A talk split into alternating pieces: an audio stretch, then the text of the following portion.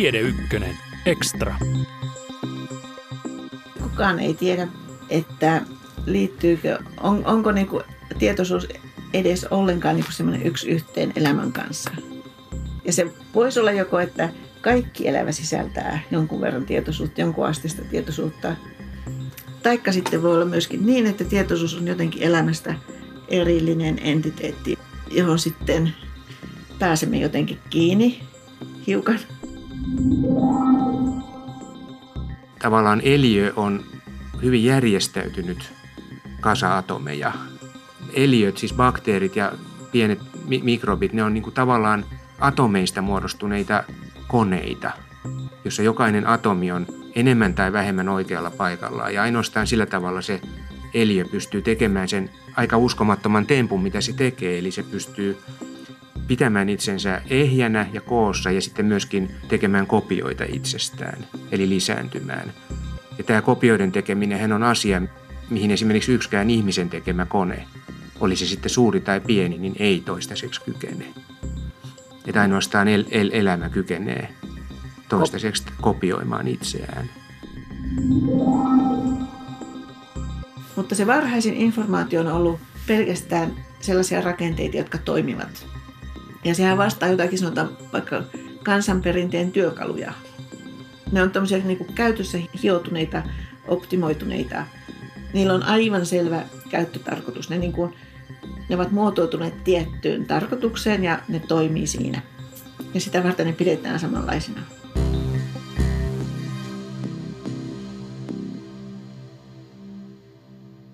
Siinä dosentti Kirsi Lehto Turun yliopistosta ja tutkimuspäällikkö Pekka Janhunen Ilmatieteen laitokselta antoivat makupaloja tämän podcastin sisällöstä. Meidän kaltaisen elämän synty ja sen kehittyminen on kiinnostava kysymys astrobiologian kannalta. Mikä oli alkuliemi, josta RNA- ja DNA-pohjainen informaatio perimämme perusta alkoi syntyä? Nämä elämän rakenneosat ovat säilyneet samanlaisina miljardien vuosien ajan. Ne edustavat järjestystä, vaikka epäjärjestys tuppaa systeemeissä kasvamaan. Pekka Janhunen. Niin siis jos katsotaan, miten nykyiset eliöt toimii silloin, kun ne elää, niin nehän siis äh, tavallaan, ne, ne lisää maailmankaikkeuden entropiaa, koska ne mahdollistaa sen, sen tietyn kemiallisen reaktion. Konkreettisesti se tapahtuu sillä tavalla, että siinä vapautuu lämpöä viime kädessä ja sitten se lämpö säteilee avaruuteen pitkäaaltoisina fotoneina, lämpösäteilynä. Ja ne fotonit edustaa entropiaa sen takia, että niitä on runsaasti. Eli ihan, ihan niin kuin maailmankaikkeuden – hiukkasten kokonaismäärä kasvaa ja sen takia maailmankaikkeuden entropia kasvaa. Mutta sitten elämä tekee sellaisen jekun, että se niin kuin paikallisesti sitten omaa entropiaansa vähentää sillä kustannuksella, että se lisää maailmankaikkeuden entropiaa. Eli se tavallaan se katalyyti itsessään on, siinä on hyvin vähän entropiaa, koska se on hyvin järjestynyt kone, se semmoinen molekulaarinen kone, se eliö – se pystyy jopa rakentamaan kopioita itsestään, se pystyy lisääntymään, kasvamaan, jolloin se entropia siinä biomassassa vähenee.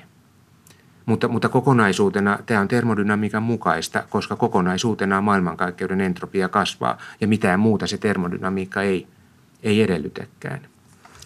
Onko sillä joku merkitys sitten, että kun palikat on universaaleja, että ne on siellä bakteereissa ja arkkeoneissa ja levissä ja, ja, ja sitten jos lähdetään tulemaan sieniin ja ihmisiin, niin ne, ne palikat on, ne on samat. Niin onko siinä jotain jujua? No on siinä se juju, että se kertoo meille sen, että elämä on, on yksi prosessi. Eli, eli kaikki eliöt on, on sukua keskenään. Eli se on yksi prosessi, joka on alkanut kerran ja, ja sitten se on jatkunut neljä miljardia, neljä miljardia vuotta ja siinä sitten muokkautunut, kehittynyt, muuntunut, laajentunut, tehnyt uusia haaroja, e, uusia eliöryhmiä.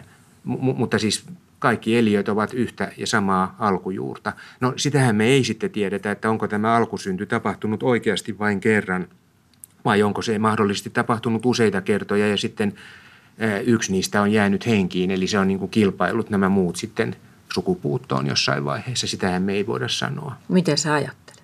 Mä en osaa, mä, mulla ei ole, ei ole kantaa tähän, tähän asiaan, että se voi olla kummin päin tahansa.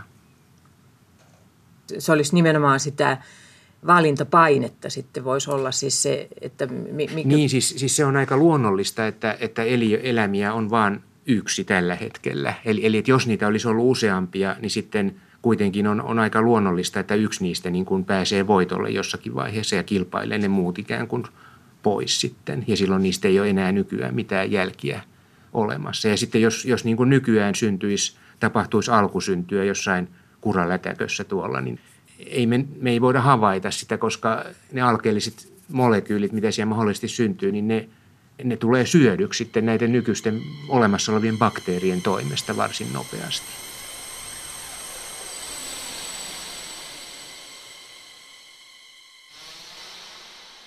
Miljardeja vuosia sitten monimutkaisempi elämä lähti kehittymään pienistä orgaanisista yhdisteistä. Tarvittiin energiaa ja sitä saatiin muun muassa ultraviolettisäteilystä. Myös meteoriittien iskeytyminen maahan sai aikaan energiaa ja uusia lähtöaineita. Vähitellen syntyi ribonukleenihappo, RNA-pohjaista elämää. RNA-molekyylit oppivat kopioimaan itseään. Näin RNA-ketjujen sisältämä informaatio siirtyi eteenpäin. Ketjuista syntyi uutta geneettistä informaatiota. Ajan myötä RNA-ketjuun liittyi aminohappoja ja edelleen syntyi proteiineja, aluksi peptiidejä. Me kannamme näitä muistoja soluissamme, dosentti Kirsi Lehto. Meidän kaikissa soluissa on toiminnassa edelleen koko ajan solukoneisto, joka, joka syntyi aivan elämän alkumetreillä. Periaatteessa optimoitu siellä jo niin Miljardeja vuosia sitten. Niin, niin mielettömän hienoksi, että että se pystyy kasvattamaan ympärilleen tämmöisen monimutkaisen biokemian. Ja se solukoneiston optimoituminen tapahtui niin kuin jotenkin hyvin varhain, mutta kyllähän se niin kuin ainakin näyttää toimivan hyvin, hyvin optimaalisesti. Sanotaan siis niin kuin geneettinen koodi, proteiinisynteesi, koneisto, joka tarvii varmaan niin semmoisen sata erilaista molekyyliä, jotka niin kuin pyörittää sellaista suurta, suurta niin kuin moniulotteista väkkärää. Mutta sehän on niin jotenkin ihan uskomatontahan se on sitten, että se on syntynyt jo niin varhain ja sitten ikään kuin se perus, peruskoneisto ja mm. sitten palikat, niin ne on samat, mitä ne oli silloin miljardeja vuosia sitten. Niin on. Ja se selittyy juuri tällä Frozen Accident-asetelmalla. Eli että se syntyi, se toimi, se loi ympärilleen sen solu, solun suuren biokemian. Mutta ei se nyt enää sitten niin kuin muutu siellä sen kaiken keskellä. Elämän kehittymisessä oli ratkaisevia hetkiä. Miten tapahtui molekyylin muuttuminen bakteeriksi? Arkeonien kehittyminen. Entä miten tuma tuli soluihin? Kuinka monimutkaiset eliöt lähtivät muotoutumaan? Joo, ja näitä ratkaisevia hetkiä näitä ei tarkkaan tunneta, että, eikä niistä ole välttämättä samanmielisiä. Tutkijoilla on vähän eri näkemyksiä siihen, että missä järjestyksessä tämmöinen organisoituminen eteni. Joka tapauksessa niin kuin kaikista varhaisin geneettinen informaatio alkoi syntyä RNA-juosteisiin ja näistä tuli nyt sitten tämmöisiä toiminnallisia katalyyttisiä RNA-molekyylejä, jotka jotenkin alkoivat tai oppivat kopioitumaan. Kopioituminen oli se yksi ensimmäinen tärkeä vaihe. Tarvittiin myöskin hyvin paljon niin kuin vuorovaikutuksia tai tämmöisiä molekyylien välisiä, välisiä niin kuin reaktioita, vuorovaikutuksia. Tarvittiin molekyyliyhteisö. Ja mä ainakin olisin sitä mieltä, että sen on täytynyt olla mittava, siis suuri molekyyliyhteisö, jossa löytyy niin kuin sitten sitä niin kuin niitä informaatiopalasia, jotka pystyivät jotenkin synergistisesti toimimaan niin, että, että ne kasvattivat semmoista toimivaa kokonaisuutta. Tämä kuulostaa jo al- alkuliemeltä. No, se oli tämä alkuliemi. Joo. Mun mielestä tämä nimenomaan olisi välttämätöntä, että se on niin kuin varsin, varsin mittava ja monipuolinen se alkuliemi.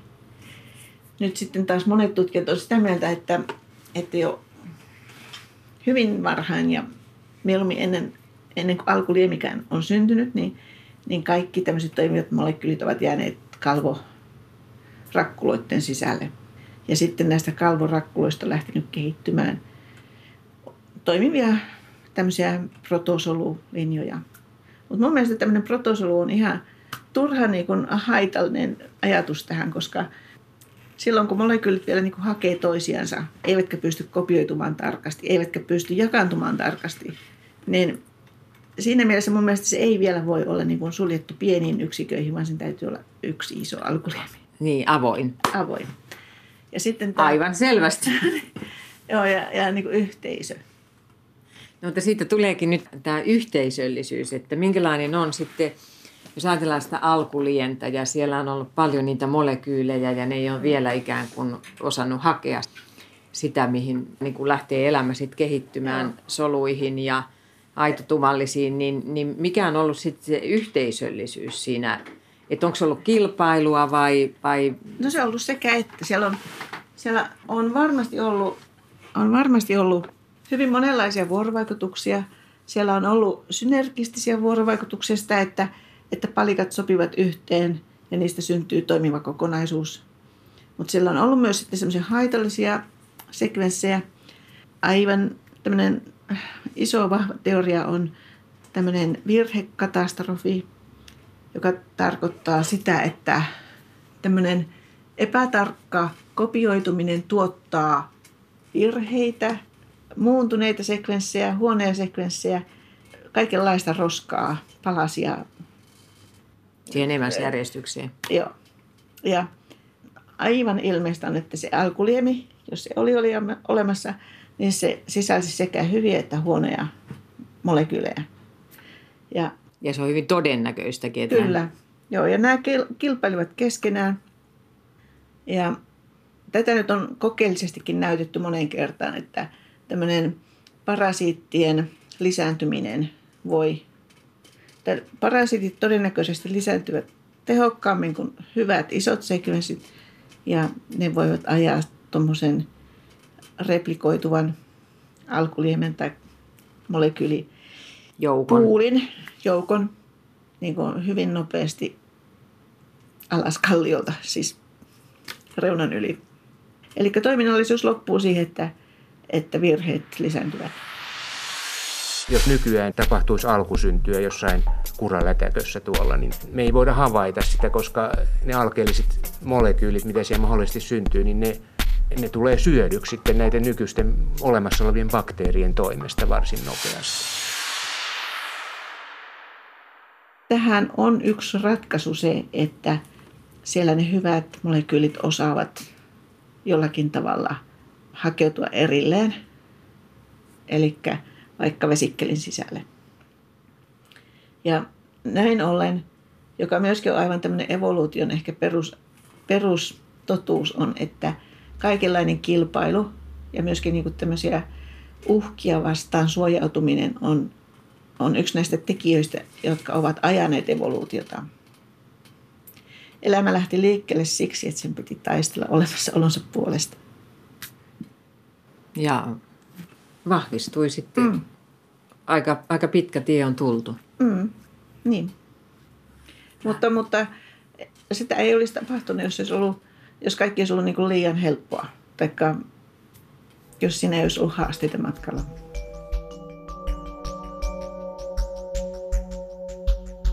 Elämä lähti liikkeelle siksi, että sen piti taistella olemassaolonsa puolesta.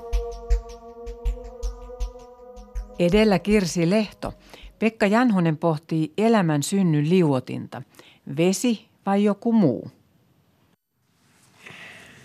Mä voisin semmoisesta teoriasta mainita vähän, että, että kun siis mä mainitsin siitä, että polku sieltä molekyylistä siihen bakteeriin on niin kuin hyvin pitkä ja, ja se on niin kuin tuntematon, koska ne välimuodot puuttuvat, ne ovat siis todennäköisesti kuolleet sukupuuttoon.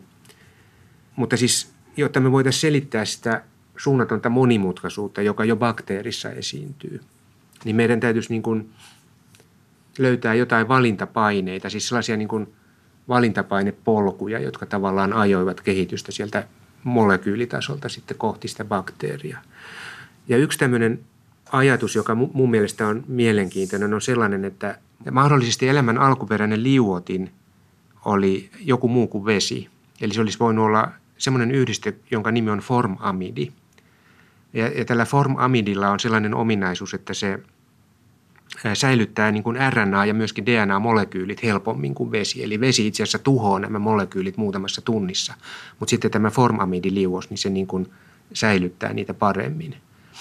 Ja, ja, ja tämä, että vesi tuhoaa nämä tärkeät molekyylit, niin sehän on hyvin vakava ongelma. Se on niin kuin munakana-ongelma, eli tavallaan, että pitää olla ne kaikki suojelumekanismit, joita nykyisissä bakteerisoluissa on, ne pitäisi olla jo tavallaan olemassa ennen kuin se RNA edes pystyisi aloittamaan mitään monistumisyrityksiä edes. Mutta jos meillä olisi joku muu liuotin, joka niin kuin ratkaisisi tämän ongelman, niin sitten se mahdollisesti auttaa ja ratkaisisi tuon asian. Ja sitten myöskin se, että olisi, jos se alkuperäinen liuotin oli formamidi, joka olisi voinut rikastua esimerkiksi johonkin vulkaaniseen lammikkoon, koska se formamidi haihtuu vähemmän herkästi kuin vesi. Niin sitten, jos tämä alkuperäinen elämä käytti sitä, niin sen jälkeen se varmasti joutuu sitten kosketuksiin niin kuin meriveden kanssa, tai siis veden kanssa maapallolla, koska vettä maapallolla on joka paikassa.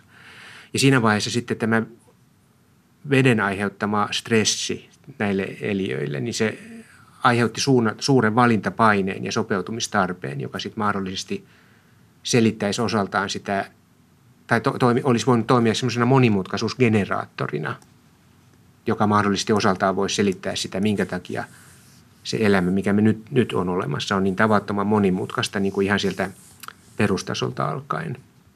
Miten se formamidi syntyy? No formamidi syntyy niin kuin pelkistetyissä olosuhteissa, eli sitä ei niin kuin nyky, nykyisessä ilmakehässä ei, ei ole, koska meillä on happea täällä, joka tavallaan tuhoaa sen.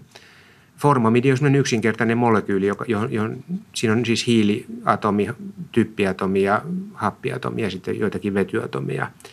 Siis se voi syntyä esimerkiksi syano, sy, syaanivedystä.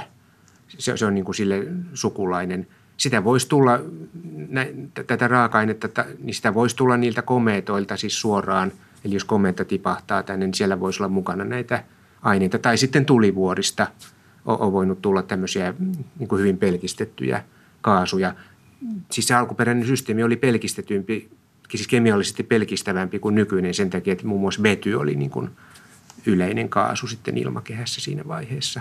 Oliko siinä alkuliemessä foramidi? No siis sitähän me ei tiedetä. Siis no. me, ei, me ei tiedetä sen alkuliemen ominaisuuksia. Me ei tiedetä – varhaisen maapallon olosuhteista niin paljon, että me voitaisiin tähän kysymykseen vastata. Eli siltä osin tämä on niin kuin spekulaatio, mutta toisaalta niin se, se on kuitenkin varsin yksinkertainen aine, joten se ei ole kauhean kaukaa haettu ajatus, että sitä olisi voinut rikastua johonkin lammikkoon. Esimerkiksi siten, että sadevedessä oli joku pieni prosentti sitä ja sitten kun sadevettä kertyy tämmöiseen lammikkoon, jota lämmittää ala, alapuolelta joku vulkaaninen lämpö – niin sitten se vesi haihtuu siitä ja formamidi jää jäljelle. Eli sitten tulee niin kuin veden ja formamidin liuos, joka, joka, on pää, joka joissa, joissakin tapauksissa voi olla sitten pääosin sitä formamidia.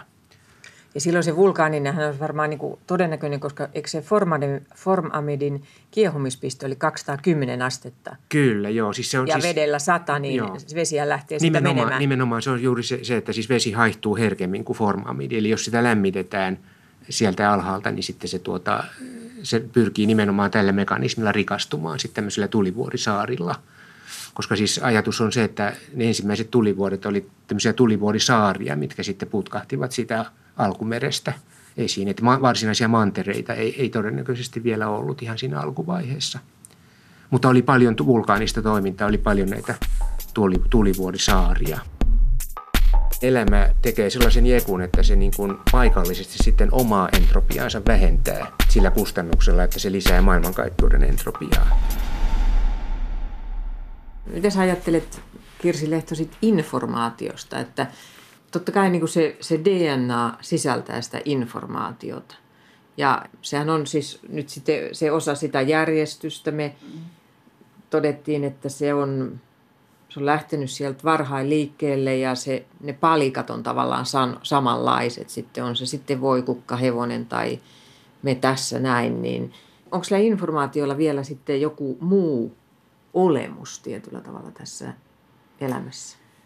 Joo, tähän tarvitaan luova tauko, koska tuo on niin iso kysymys. Siis valtava iso kysymys. Mm. Ja informaatiota on niin monen tasosta. Informaatiota on, informaatiota on monen tasosta. Mä olen ajatellut, määritellytkin joskus, että informaatio on viesti. Informaatio on jonkinlainen tämmöinen viesti, joka siirretään eteenpäin, joka tarkoittaa jotakin. Ja elämän kohdalla se tarkoittaa toimivuutta. Elämän kohdalla se tarkoittaa sellaisia työkaluja tai sellaisia molekyylejä, joista on hyötyä, joiden avulla voidaan tehdä jotakin. Samalla, samalla ja se systeemi jatkuu. Ja systeemi jatkuu. Ja, ja informaatio elämän kohdalla on, on tavallaan se viesti, joka siirretään aina yhdeltä solulta seuraavalle. Siis tuommoinen tietokanta, tietokokoelma, joka siirretään seuraavalle solulle ja kerrotaan, että tämän avulla sä selviät. Mä oon joskus ajatellut myöskin varsinkin sitä varhaisinta informaatiota, joka perustui pelkästään niiden RNA-molekyylien rakenteisiin, jotka olivat sinänsä toimivia katalyyttisiä molekyylejä, jotka eivät koodanneet mitään. Tämmöinen koodattu, tulkittu informaatio, se on vasta tullut sitten myöhemmin. Eli niin kuin proteiinisynteesi on koodattua informaatiota tai joku puhuttu kieli tai kirjoitettu kieli, tietokonekieli, ne on koodattuja, koodattua informaatio. Mutta se varhaisin informaatio on ollut pelkästään sellaisia rakenteita, jotka toimivat. Ja sehän vastaa jotakin sanotaan vaikka kansanperinteen työkaluja. Ne on tämmöisiä niin kuin käytössä hioutuneita, optimoituneita ja niillä on aivan selvä käyttötarkoitus. Ne, niin kuin, ne ovat muotoutuneet tiettyyn tarkoitukseen ja ne toimii siinä. Ja sitä varten ne pidetään samanlaisena. Vanhoissa kulttuureissa seuraavat sukupolvet osasivat tehdä työkalut samanlaiseksi, siksi ne tiesivät, että tämä työkalu toimii. Eli se on, se on joku tämmöinen niin tieto siitä, että tämä toimii. Ja se on ollut ikään kuin tässä matkan varrella, niin se on syntynyt siellä aikanaan ja sitten se on välittynyt eteenpäin. Ja ja tarvitaanko siinä, niin kun sä puhut viestistä, niin tarvitaanko siihen sitten joku, joka sen vastaanottaa ja myös tulkitsee? Siis mm. tavallaan vai onko tämä nyt tästä lapsellista ihmisyhteyttä, pitää olla tulkitsija? Elämän kohdalla se vastaanottaja on aina seuraava sukupolvi tai seuraava solu. Ja se tulkinta on sitä, että se ottaa sen käyttöön. Sitten tämä, tämä menee jo niin hyvinkin, hyvinkin toiselle informaatiotasolle sitten, kun me puhutaan tämmöisestä älyllisestä tai tietoisesta tulkitsemisesta, joka nyt meidän informaatiomme sisältää nyt jo niin kuin hyvin monentasoista koodaamista, niin kuin sanallista ja käsitteellistä kieltä ja merkityksiä ja tietoisuutta. No mikä on ihmisen rooli tässä? Onko ihmisillä joku erikoinen rooli? Niin, niinhän me luullaan, että on. Sehän on se meidän helmasynti ja ongelmien lähde. Juuri niin. Juuri niin. Koska muuten varmaan niin kuin elämä täällä olisi niin kuin ihan onnellisen tietämätöntä omasta olemassaolostansa. Mutta me ihmiset vaan teemme siitä tämmöisen vaikean kysymyksen. No sitten mennään tietoisuuteen. Että kun me oletetaan, niin kuin, että me etsitään sitä elämää sitten tämän tyyppisenä, sehän on ihan selvää, että me etsitään sitä myös niin kuin niiden alkuaineiden tasolla ja näiden perussääntöjen tasolla, mutta sitten me niin kuin jotenkin haluttaisiin löytää itsemme kaltaisia ja, ja tavallaan niin kuin tämä tietoisuusasia mm. nimenomaan. Niin. Aivan. Ja toi on nyt tietysti oma semmoinen aivan oma tasonsa. Ja mä en tiedä, että... Mä en, mä en siis todellakaan tiedä, enkä mä tiedä, tietääkö kukaan, kukaan ei muuten tiedä Siis, että on, Sinä tiedät, että kukaan joo, ei. Mä, joo, mä oon aika varma tästä, että kukaan ei tiedä, että liittyykö, on, onko niinku tietoisuus edes ollenkaan niinku semmoinen yksi yhteen elämän kanssa. Ja se voisi olla joko, että kaikki elämä sisältää jonkun verran tietoisuutta, jonkun asteista tietoisuutta. Taikka sitten voi olla myöskin niin, että tietoisuus on jotenkin elämästä erillinen entiteetti, joka, johon sitten pääsemme jotenkin kiinni hiukan. Ehkä lienee niin, että meidän tietoisuutemme ei riitä niin kuin ymmärtämään itseensä. Siis, että me ollaan, ollaan jotenkin liian... Lähellä tai vankeja. Niin. Että me, me emme voi niin kuin havainnoida niin kuin sitä, joka on tämä meidän oleellinen havainnoimisen instrumentti.